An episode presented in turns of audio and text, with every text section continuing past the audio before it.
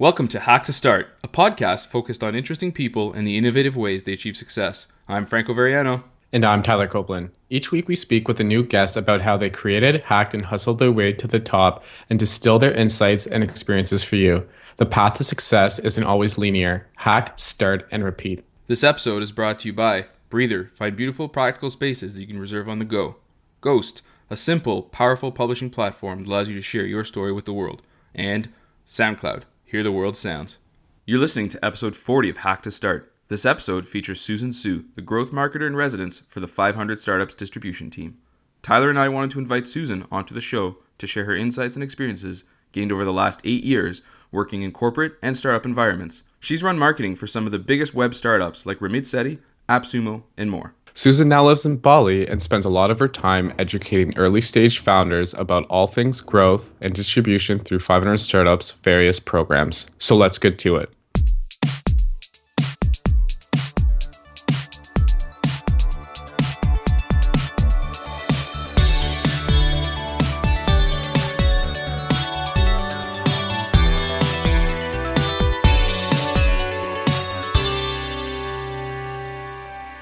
Susan, thanks for being on the show today. Thanks for having me, guys. I really appreciate it. Nice to talk to you.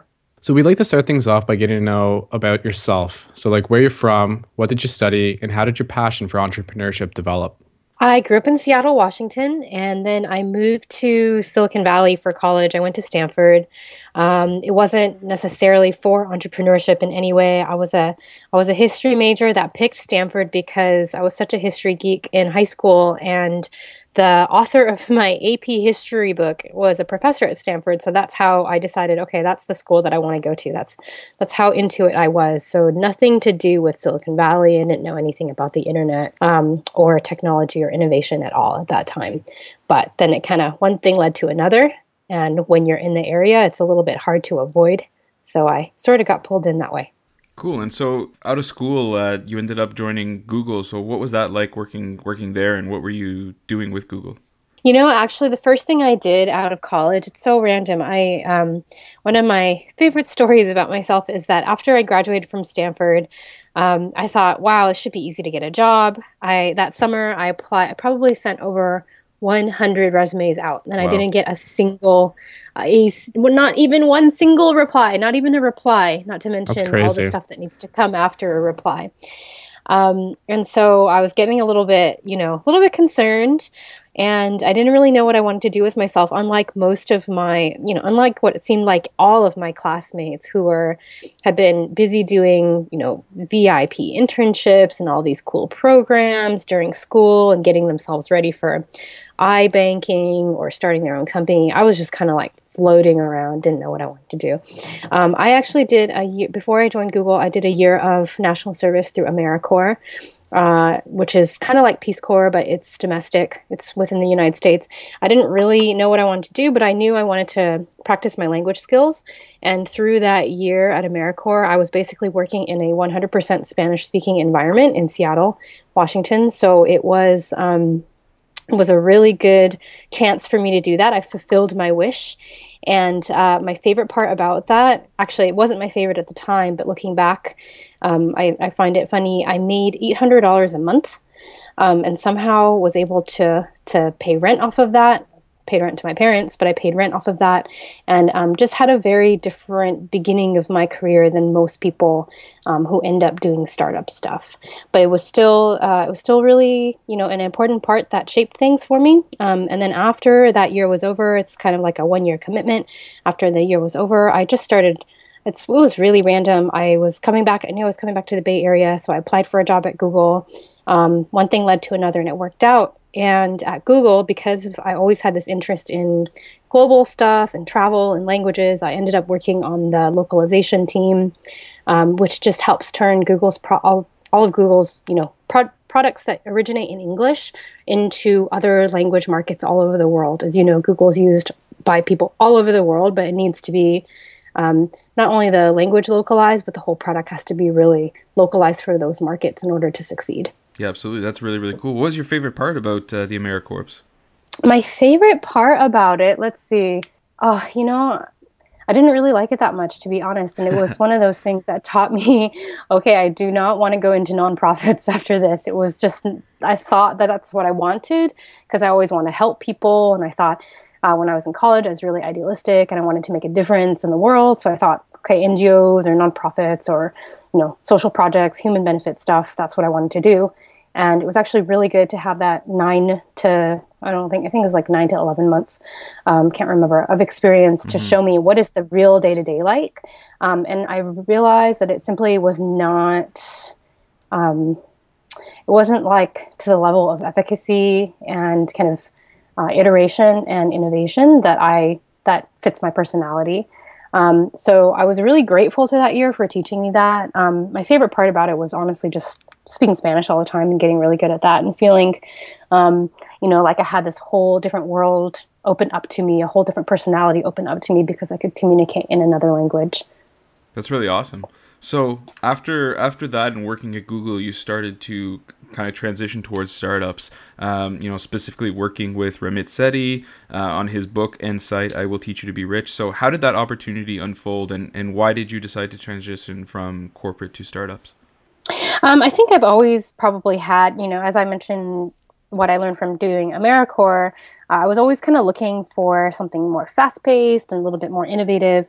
And I thought that I would get that at Google, but I didn't. And not to say that Google doesn't offer those kind of opportunities to people in certain positions, but I don't have a technical background. I wasn't studying computer science mm-hmm. um, in college, for example. So I was a, I was a humanities major, I did history. Um, so coming into Google, you work somewhere in the sales organization um, and you don't, it's quite a large company. At that time that I joined, it was already 16,000 people.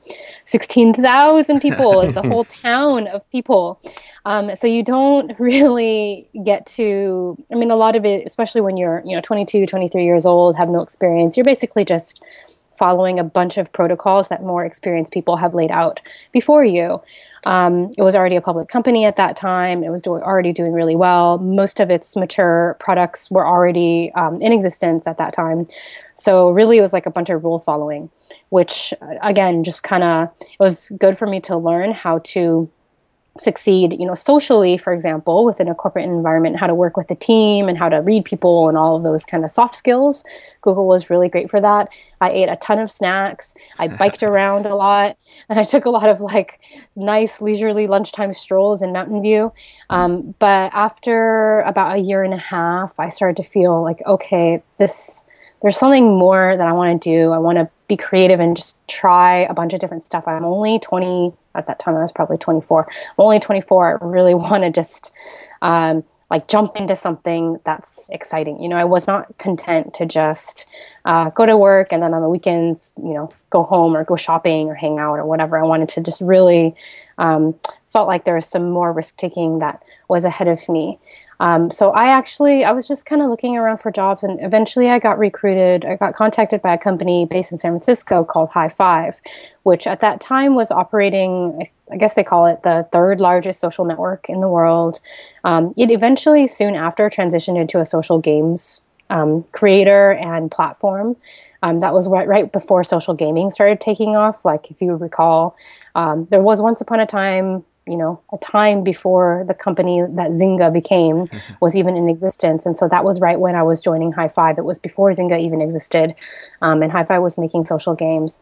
And I thought, well, you know, I'm not so. This is like I wasn't, you know, social games and social networks and all that. It weren't. It wasn't my passion, but it was a great chance to see a company that was at a growth stage at that time. It was. It had just received funding. It was based in San Francisco, so I got to move up to the city and um, the only drawback to that whole thing was that I totally botched my salary negotiation for that job. Um, prior to that, I had been reading a book about how women never negotiate. So I went into that job negotiate or that job interview thinking I'm not going to be one of those women that doesn't negotiate. I am going to negotiate my salary. But also having no experience doing that, I just kind of did it randomly and I threw out a random number, uh, not based in anything, didn't have a whole lot of strategy behind it. And um, I'll never forget, it was me on a conference line with three other people, all men in their late 30s and 40s who were like, had, you know, fancy titles and probably had a lot of experience negotiating. And after I threw out my ask, they paused a long dead silence and then simply said, Okay, Susan, we'll get back to you. Click. wow. it's like, oh my God. And you know, here I am, 24 and a half, 25 years old, not even 25. And I thought, oh crap, what did I just do? I am in way over my head. And that at that time, that's when I actually reached out to Ramit randomly. I had seen his article in some post that he uh, guest posted in the New York Times or something that was written about him.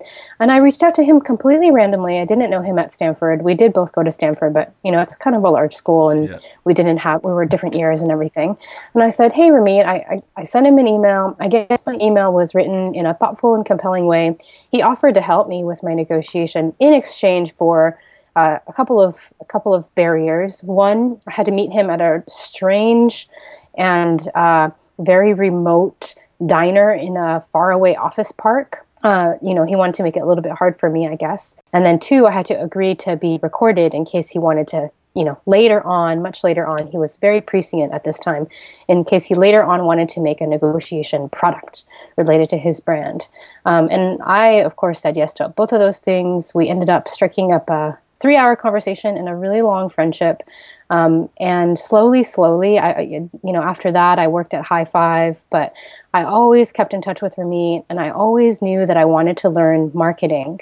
At that time, I didn't know anything about marketing. I had been doing kind of like operational stuff, content stuff. I was even doing some product management at Hi5, but I had never really done marketing. I didn't know what marketing was. It was this mystery to me, but it seemed really fascinating because it seemed really creative and it seemed really like a charismatic field. I really wanted to get into it, but I didn't know how. But I knew that Ramit was a great marketer. So I offered basically to apprentice myself to him. I worked for him for free for multiple months. Um, and eventually that's how I came to work on his on his helped him with his book marketing and came to work on his first premium product and other aspects of his site um, those things i didn't have to do for free luckily but it was a really great way to to get involved so with that uh, salary negotiation, if you don't mind me asking, did you end up getting it after all, or? I ended up getting the job. I also ended up getting a great offer that I was so happy with. It was fully um, it was fully double what I was making at Google. So that I was pretty happy with. I mean, I was honestly quite stunned um, that that it ended up working out that way, and I feel like everything happened in the right way. You know, even though it might have been a little bit awkward and embarrassing in during that one phone call it was a learning experience and you know when you're young you've just got to try these things and actually there are really no serious repercussions ever pretty much in life you can awesome. try a lot of things and, and things will be okay for the most part. So so we should go ahead and just try. Just do it. That's awesome. So working with uh, with Ramit on, on some of his premium products and and his site and stuff like that. What were some of the biggest lessons that you learned uh, from from there, and especially in the marketing field? Definitely just do it is uh, was a, one of the big lessons. Um, but Ramit is so talented at listening to people. Um, he's really talented at seeing people for what they really are and who they really are. And this, I think, is probably the key to his marketing. He's really, really good at observing his readers, his customers, his users, whatever you want to call them. Mm-hmm. Really observing, really listening. Um, he does a lot more listening than most probably hundreds of times more in listening than most startups I know. Um, a lot of startups, and I think this kind of echoes people in general. You could call it startups, or you could just say a lot of people in general. A lot of us kind of go through life just talking at. Um, that's like our default way of being is talking at. We talk at our family, we, we talk at our partners, we talk at our friends, um, we broadcast and we don't really truly engage in conversation. Conversation is a two way street and it requires a whole lot of listening, not just with your ears, but with everything, right? You listen with your eyes, you listen with your uh, touch sense, you can listen with your energy of your body to another person's body energy. Um, and even if you're just one person, one marketer connecting to thousands of people through the internet, there are a lot of ways you can listen that don't just involve. I mean, you can even very tactically. You can listen via social media, you can listen via email, you can listen in between the lines. Um, and this, I would say that that is the most valuable lesson I learned from Ramit was w- watching how many ways he elicited, he created opportunities for himself to listen. And that's, I think, really the backbone to all of his success. It's not just that he birthed a whole bunch of genius ideas in a vacuum, right? He got all of those ideas from observing, from very close, sensitive observing and very close, sensitive listening.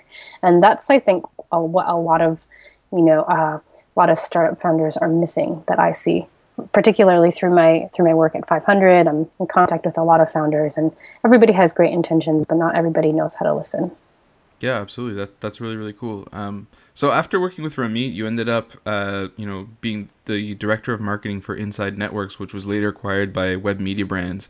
So can you tell us a little bit more about, uh, you know, first of all, what Inside Network was, and then what it was like going through that acquisition process? God, yeah, it was a huge roller coaster. Inside Network started out as a couple of blogs about the Facebook ecosystem, the Facebook advertising ecosystem, and then we started to blog about social gaming. So they were basically just um, content sites. And I had experience with that because I'd been doing stuff with I Will Teach You to Be Rich.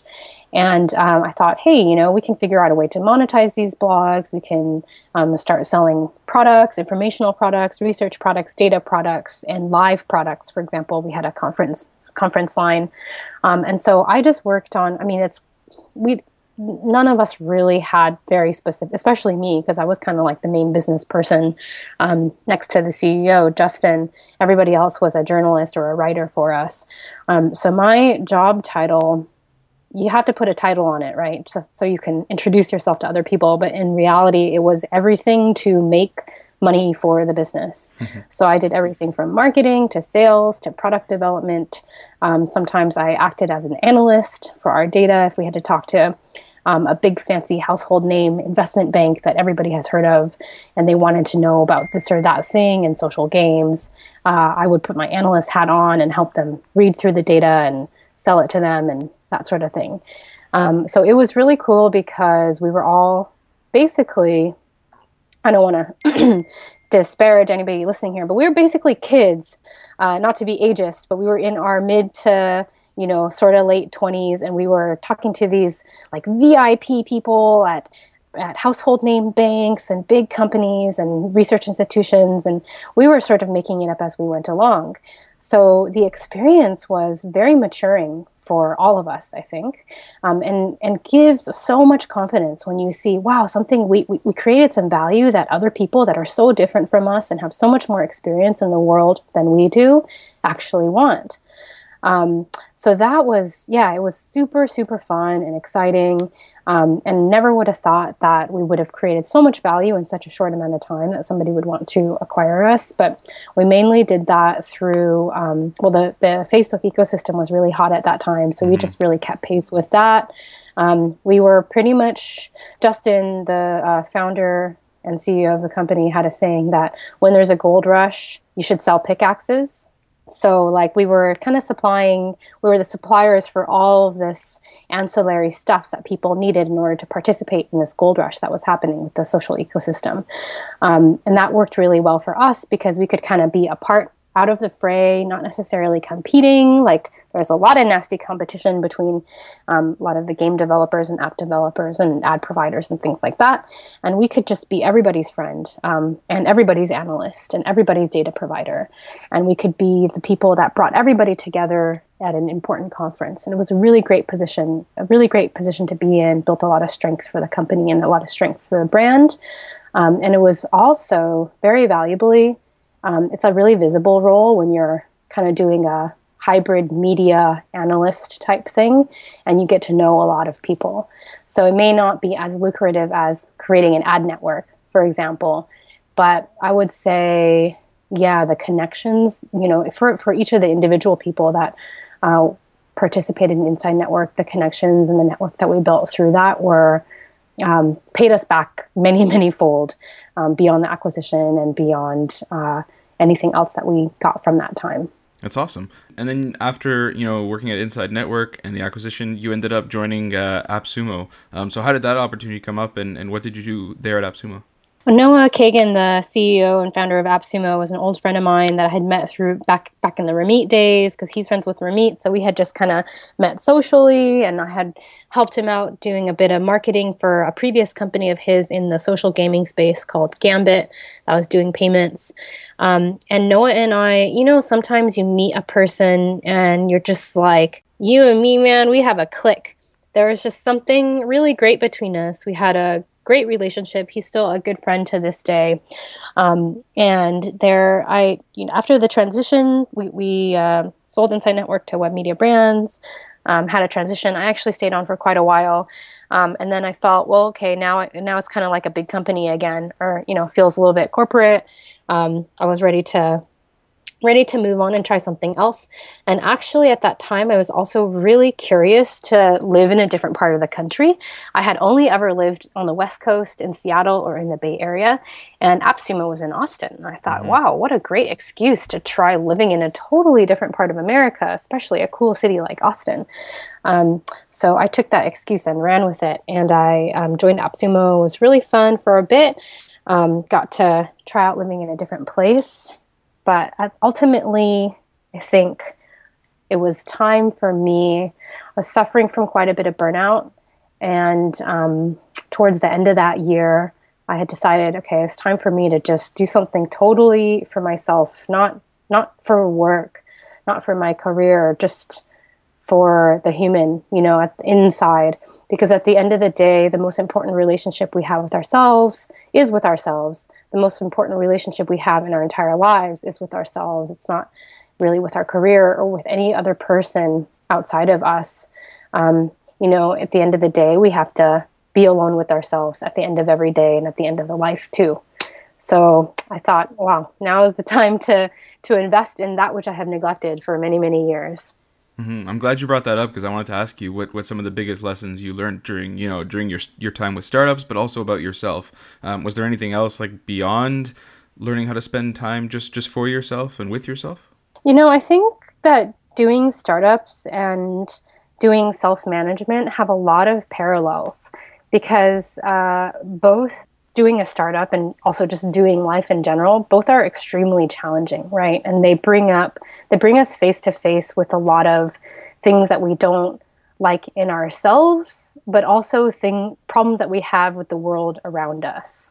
Um, most notably the latter like you can easily go through your startup or you can go through your life kind of bumping into walls all the time like oh this person oh that deal oh that investor oh, this friend, oh, this boyfriend or girlfriend, and just kind of keep butting your head against all of these different uh, things that feel like obstacles, that feel like obstacles outside of ourselves. But ultimately, I think the real key to rising above that is seeing that, and this is where this is where the self management comes in. It's seeing that all of those things actually live inside of you. So nothing really exists outside of you, including related to your startup. Nothing really exists outside of you. Everything is within your control. And I don't mean control in that kind of like authoritarian, I'm going to squeeze this as hard as I can kind of controlling way, but it's within your, I guess a better word is it's within your power. So um, the same lesson that I learned not doing startups actually has really helped me you know, when I decided to come back into my career and do startup stuff again, it has really helped me to manage myself better with regards to business as well as in my own life outside of my, you know, technically working hours. That's, awesome. that's some really good. That's some really good advice. Um, so you're currently part of the 500 Startups content marketing and distribution team. Would you be able to walk us through like what 500 Startups is? Yes, definitely. 500 Startups is currently the most active seed investor in the world. Um, we have over I don't think the official number is 900, but the real number is over 1,000 investments around the world. Wow. So that means we've invested in 1,000 companies or founder teams around the world, which is a ton. And uh, what's really exciting is that those truly are around the world. There are, uh, we have investments ranging in every, like, you know, almost every continent except for Antarctica. Um, which is pretty rare for um, for the VC space. Uh, and we also, in addition to having this highly diversified and voluminous seed portfolio, we also run a startup accelerator um, in Mountain View, one in Mountain View and one in San Francisco. And we also offer a lot of other unique programming, like our 500 distribution program, which I don't think I think we're currently the only accelerator slash seed fund that offers all of this um, distribution programming. And when we say distribution, we're kind of working on the branding for that. But to us, distribution means growth marketing. It means performance marketing. Um, it doesn't mean like warehouses and trucks and stuff. um, so, so our distribution team, we have an, an, in-house team of people that are growth experts um, in different parts of uh, specializing different parts of performance marketing. And the idea is that you know once you've invested in a company as a VC, uh, most VCs they kind of give the money and then they check in once in once in a while. They may offer a little bit of mentorship, a little bit of advice here or there, but we offer really, really in-depth, hands-on, talk to you every single day, uh, advise you every single day, actually help you put together campaigns, um, check your metrics, do the campaigns for you in some cases if you need that. Um, we offer that kind of hands on help related to growth so that the companies that we invest in or the companies that we bring into the accelerator have that much more of a chance at succeeding because growth is so, so, so important. Customer acquisition is the most important thing. If you don't have customers and if you don't optimize your funnel, then you can't have a business no matter how cool your product is.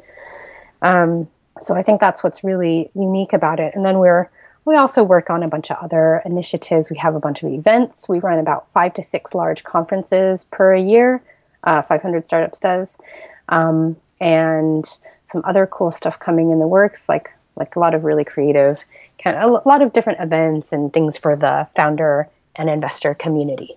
So, what's a typical day like for yourself at 500 Startups? Well, this is the really fun part. I have uh, a very atypical life. I currently live in Bali, Indonesia. Um, and while this may seem random, 500 is actually quite active in Southeast Asia uh, and, and in Greater China, which means Taiwan and Hong Kong. Um, so we're, we're quite active in the GMT plus eight time zone, not necessarily in Bali, but I'm, I'm close with a lot of our activity here in this part of the world. Um, my typical day actually is because it's atypical because I don't go to an office uh, I work from home or I work from my co-working, my local co-working space, which is really nice here in Ubud. Um, I have, you know, my a really good, uh, very regimented schedule. I do my yoga practice every day in the morning, very early in the morning, about 5 a.m. Um, I usually check in with work before that because of the just have some good time zone overlap.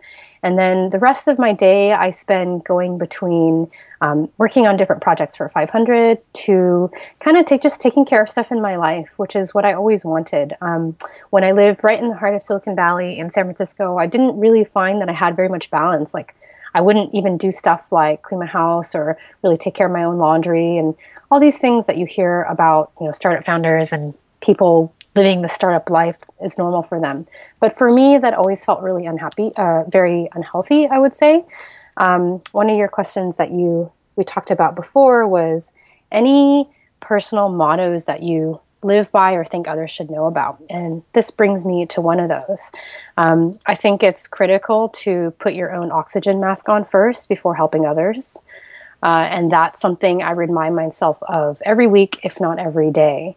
So when I say put your own oxygen mask on first, I mean things like, um, you know, just taking care of your own health and well-being, taking, being able to feed yourself, being able to clean yourself, being able to clothe yourself, all this stuff that we sort of take for granted in the modern world because we think it's okay to downsource or outsource all that stuff. But I take a different approach. I insource those things. I want to do that stuff all for myself because uh, because it feels good, because it feels right, and because it makes me more of a strong and orderly person to go about my day.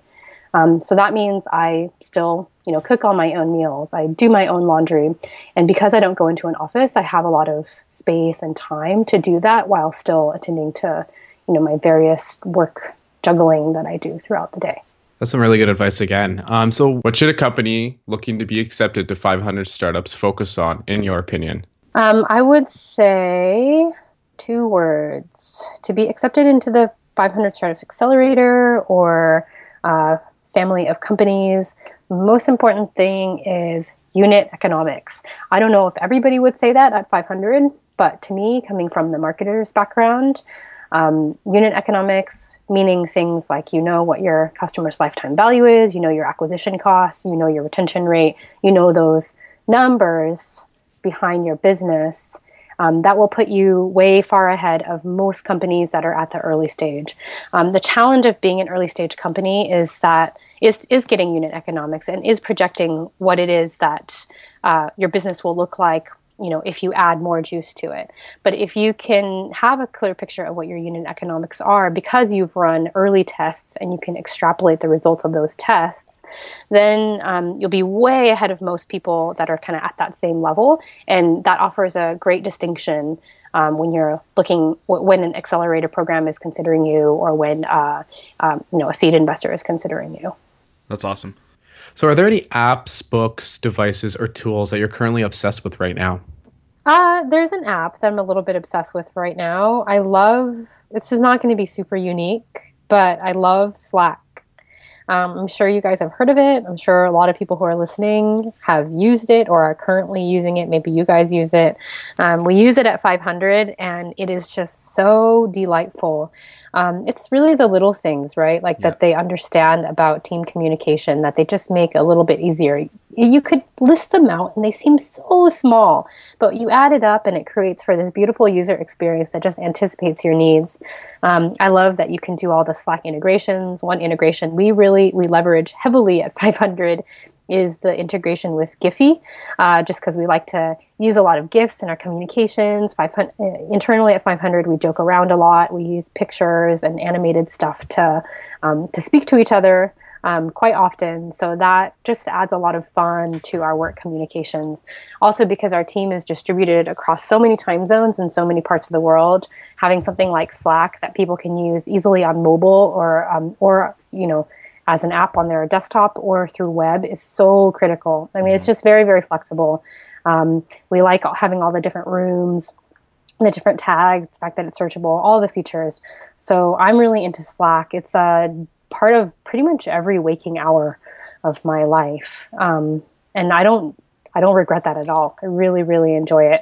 Uh, it has made things so much easier um, than anything else we've tried so far. So I'm pretty into Slack.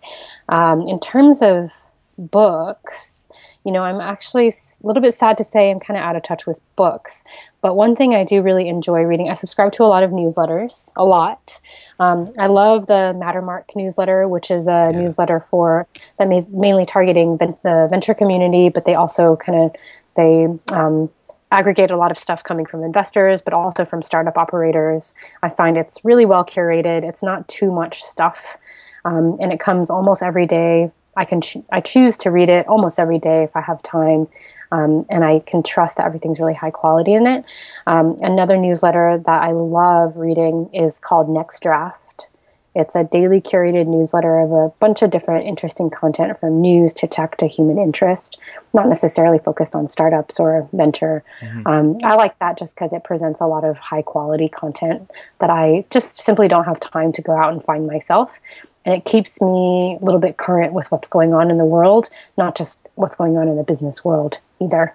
Yeah, absolutely. Those are both great, uh, great newsletters, uh, and and everyone loves Slack, so that's awesome. Cool. Well, thanks so much for your time, uh, Susan. It was awesome getting to speak with you uh, again today. Yeah, thank you guys so much for having me. It was really great to talk to you and hope to hear more from you soon. Well, that's about it for this episode of Hack to Start. You can find all the important links beneath the show. Be sure to follow us on Twitter at Hack to Start and sign up for our newsletter to know about all the latest episodes, behind the scenes content, and more. Thanks for listening, and see you next time.